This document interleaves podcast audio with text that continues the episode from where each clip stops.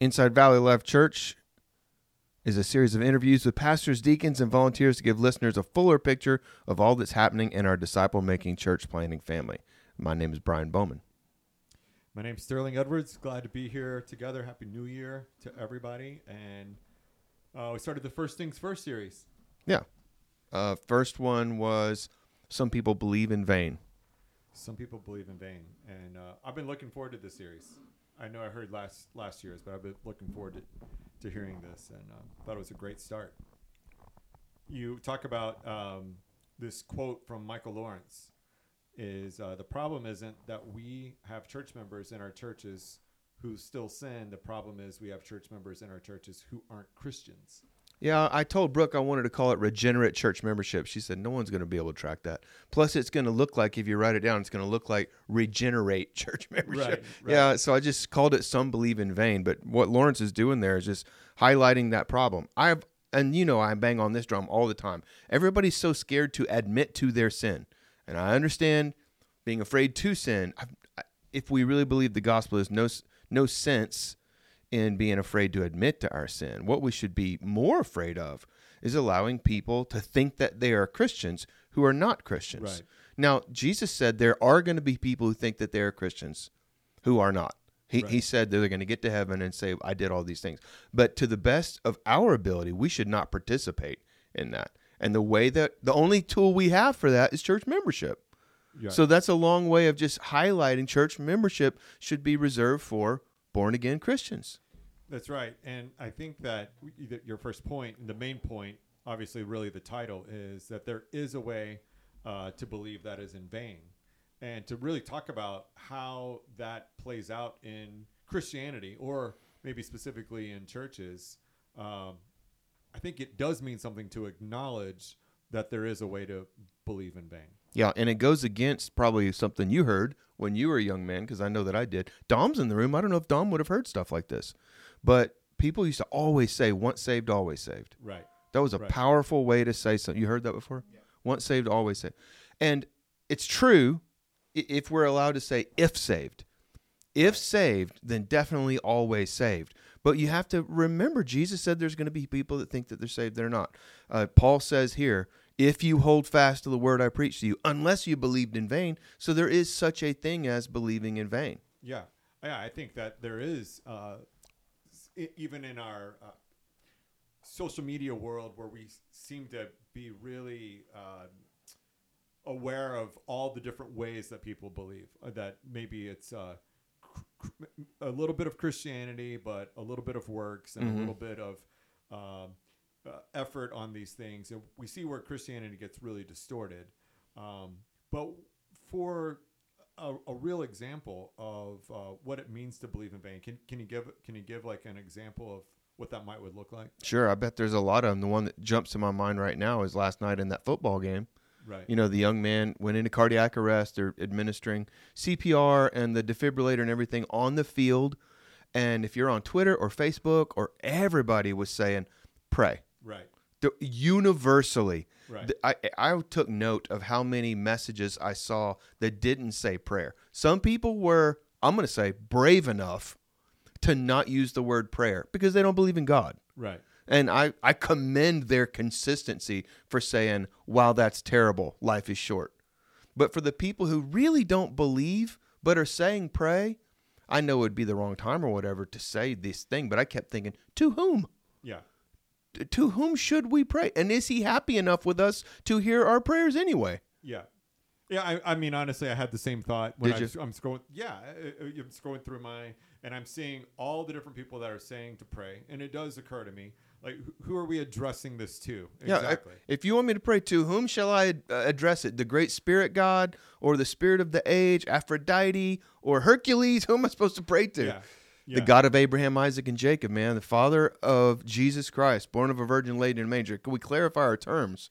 Yeah, but I think because we are so used to having the vernacular or whatever the terminology would be, that we, we throw around these phrases, uh, including, I think, the word believe. Yeah. And, and so I think that's part of what I was paying attention to on Sunday is just this word believe.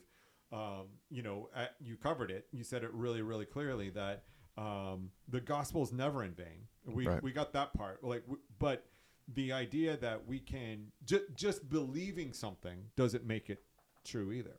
Yeah, and I, I know that people what they mean is I'm acknowledging m- that there is more to life than what I see, and so I'm throwing up a shout out to whatever is invisible that might be able to help out. Right. Right. But but it doesn't it doesn't lead us very far, and it doesn't really have anything of substance.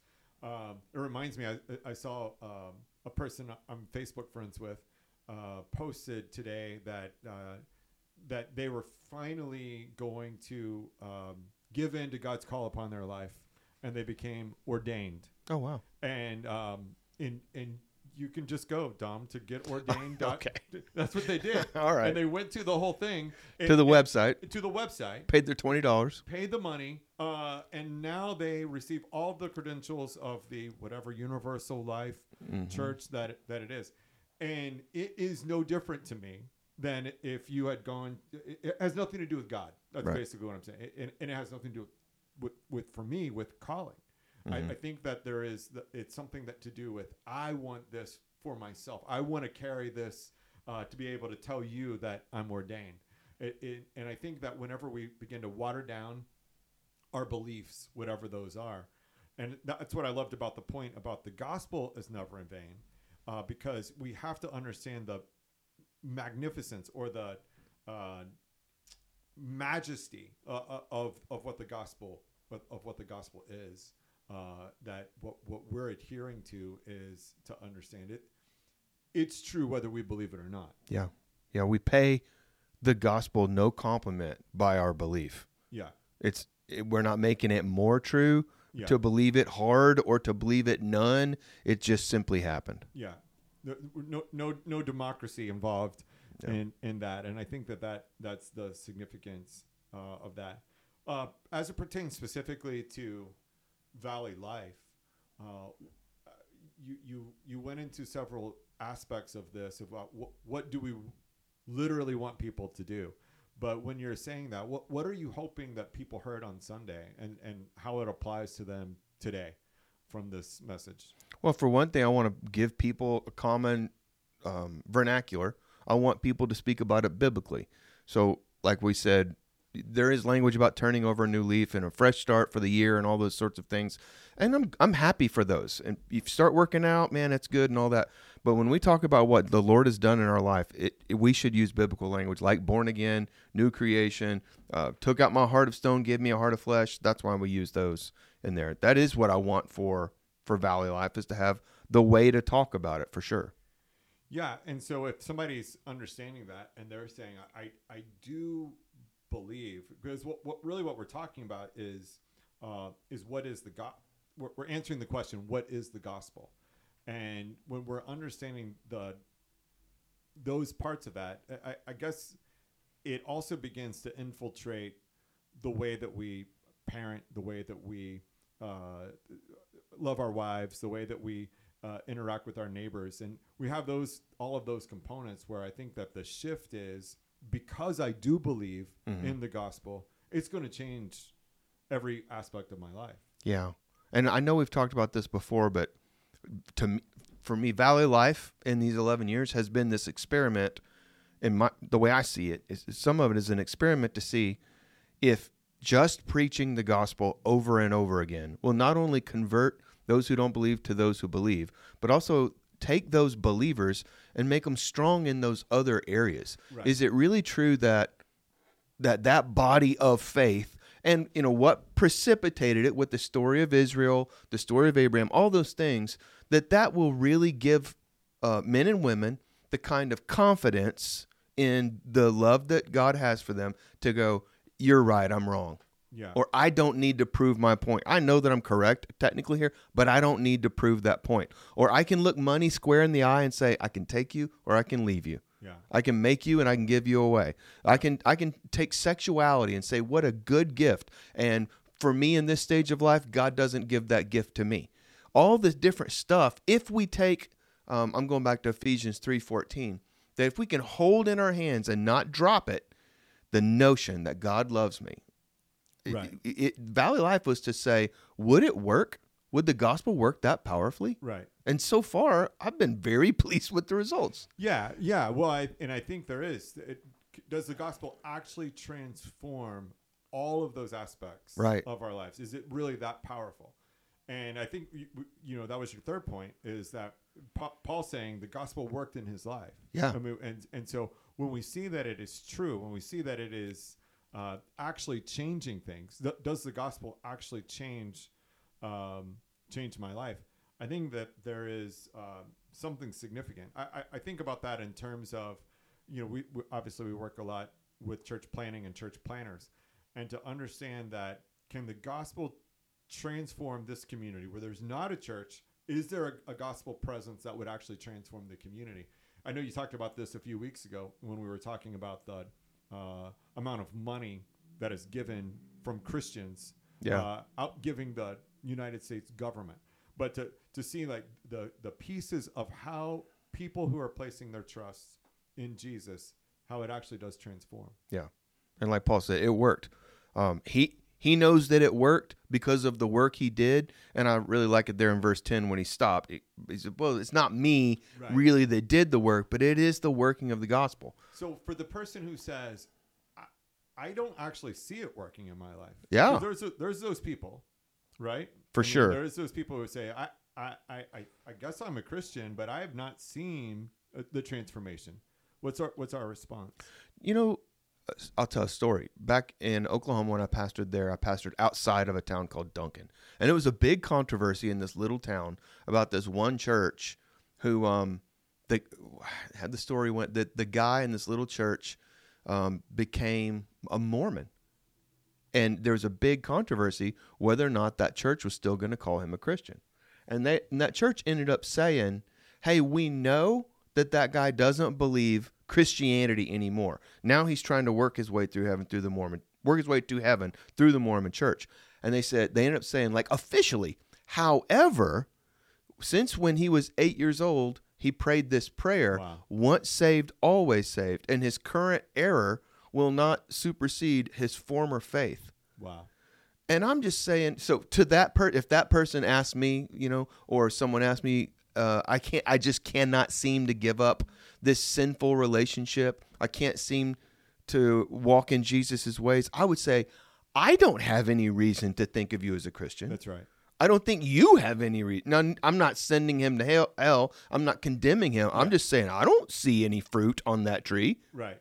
Now, if they go, but you need to understand, I repent of my sins and I feel terrible, I'll go, oh, well, then that's one. That's a fruit Yeah. right there.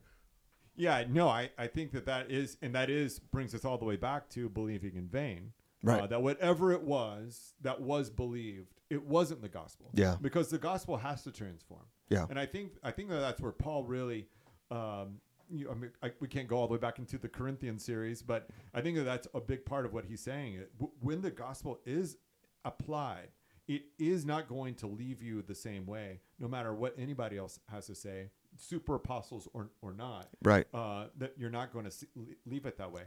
I think that um, that's, that's such a great example of what you're bringing up with uh, Mormonism or whatever other belief system that somebody has when it veers from the gospel. And, and I even think that there's some aspects of Christianity that people would even say they're, they're not even Mormon. They're they're within church or- Mhm. or, or some of our churches, but they've added some aspects of maybe it's prosperity gospel or Right. some of those other variations uh, where it is not the um, it is not the complete gospel. It is in it is in vain. Yeah. Nobody wants to be told that what they're believing is in vain.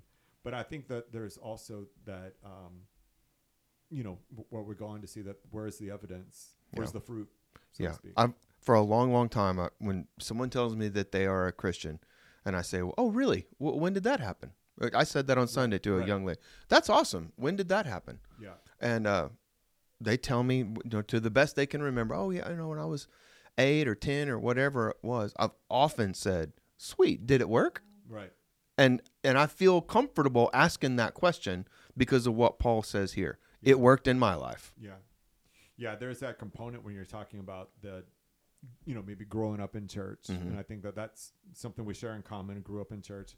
I remember there was a, a girl uh, I was a youth minister at this church, and I had just recently come there as a youth minister, and um, she was in a coma, and she ended up uh, she'd had marijuana that had been laced with embalming fluid, and Oh, she wow. died, and it ended up being a homicide, and but everybody's wondering like, well, where's she going to go, and or you know, um, who's going to do the funeral? Hmm. And it was because she was on the roll of the church from when she was like eight years old. She came to Vacation Bible School like one week, Mm. and that was like, that was as much as we had to go on Yeah. you know and i remember meeting with her family and her family is going back to well she went to vacation bible school i mean like they're they're citing that as like their point of reference Yep.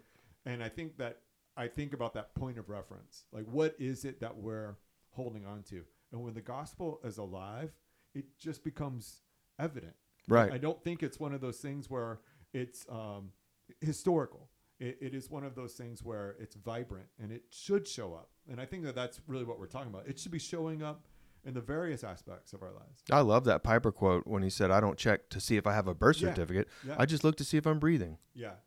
Yeah, and I, I think that this is where the, the, the gospel comes alive. I, I, I also appreciated just the statement that there is a way to believe in vain.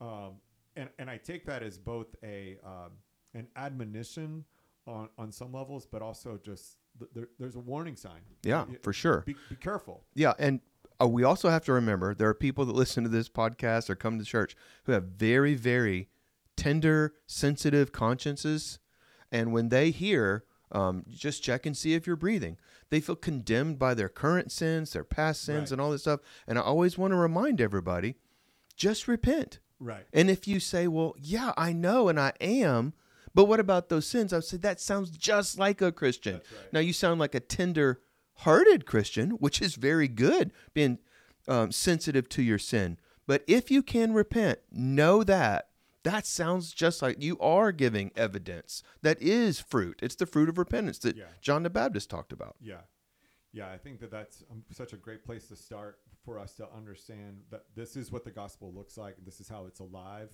and uh, and it's vibrant, and uh, to understand that that there is it's out there. That there there is belief in vain that is it's out there. Yeah. we've got to just be aware of that in in our lives and maybe even in our families and um, One one more thing, Sterling. If if on one side of things you have the Christian that uh, very sensitive, conscious, that sort of thing. If there's a continuum, then on the other side of the person who's I think it's the guy that's able to say, like Paul or a young lady, whatever, I am what I am. Because he knows what he did. He just got done saying, I'm the least of all the apostles. Yeah. I, I persecuted the church, but I am what I am yeah and and so I guess I would say to the to the people who are looking at other people's fruit, there is a kind of Christian that is sort of I don't they're not afraid of having sinned. And they say I am what I am. I kind of fall on that side of the spectrum. There's another one, this would be more like Brooke, very tender-hearted Yeah. towards their own sin and uh, can be nervous to talk about it or bring it up and they need to learn how to say um, I, I am what I am. You know, I am a believer. Yeah. No, I think that's a great example. I, I see it r- reminds me of something I read this morning out of uh, referring to, to Hebrews and how Hebrews starts out and he, he's laying out the law. The writer of Hebrews is this is what the situation is. This is why you're unholy. This is basically making it seem like why God is not approachable, you know, to, Yeah. to approach him. But then to see the transformation throughout the book of Hebrews where it says God is so approachable. Yeah. You can run right up to him. And uh, what, what I read this morning was saying that there is nothing more um, contrary to a Jew to be able to think that they could just run right up to God. Like Right. that went that flew. But for us to understand, this is what our identity is. Mhm. That this because our belief is not in vain. This is our status, and I think that that is life changing, and that's such a great way to put it. Awesome! I can't wait for this next week. You bet. God bless. Press on.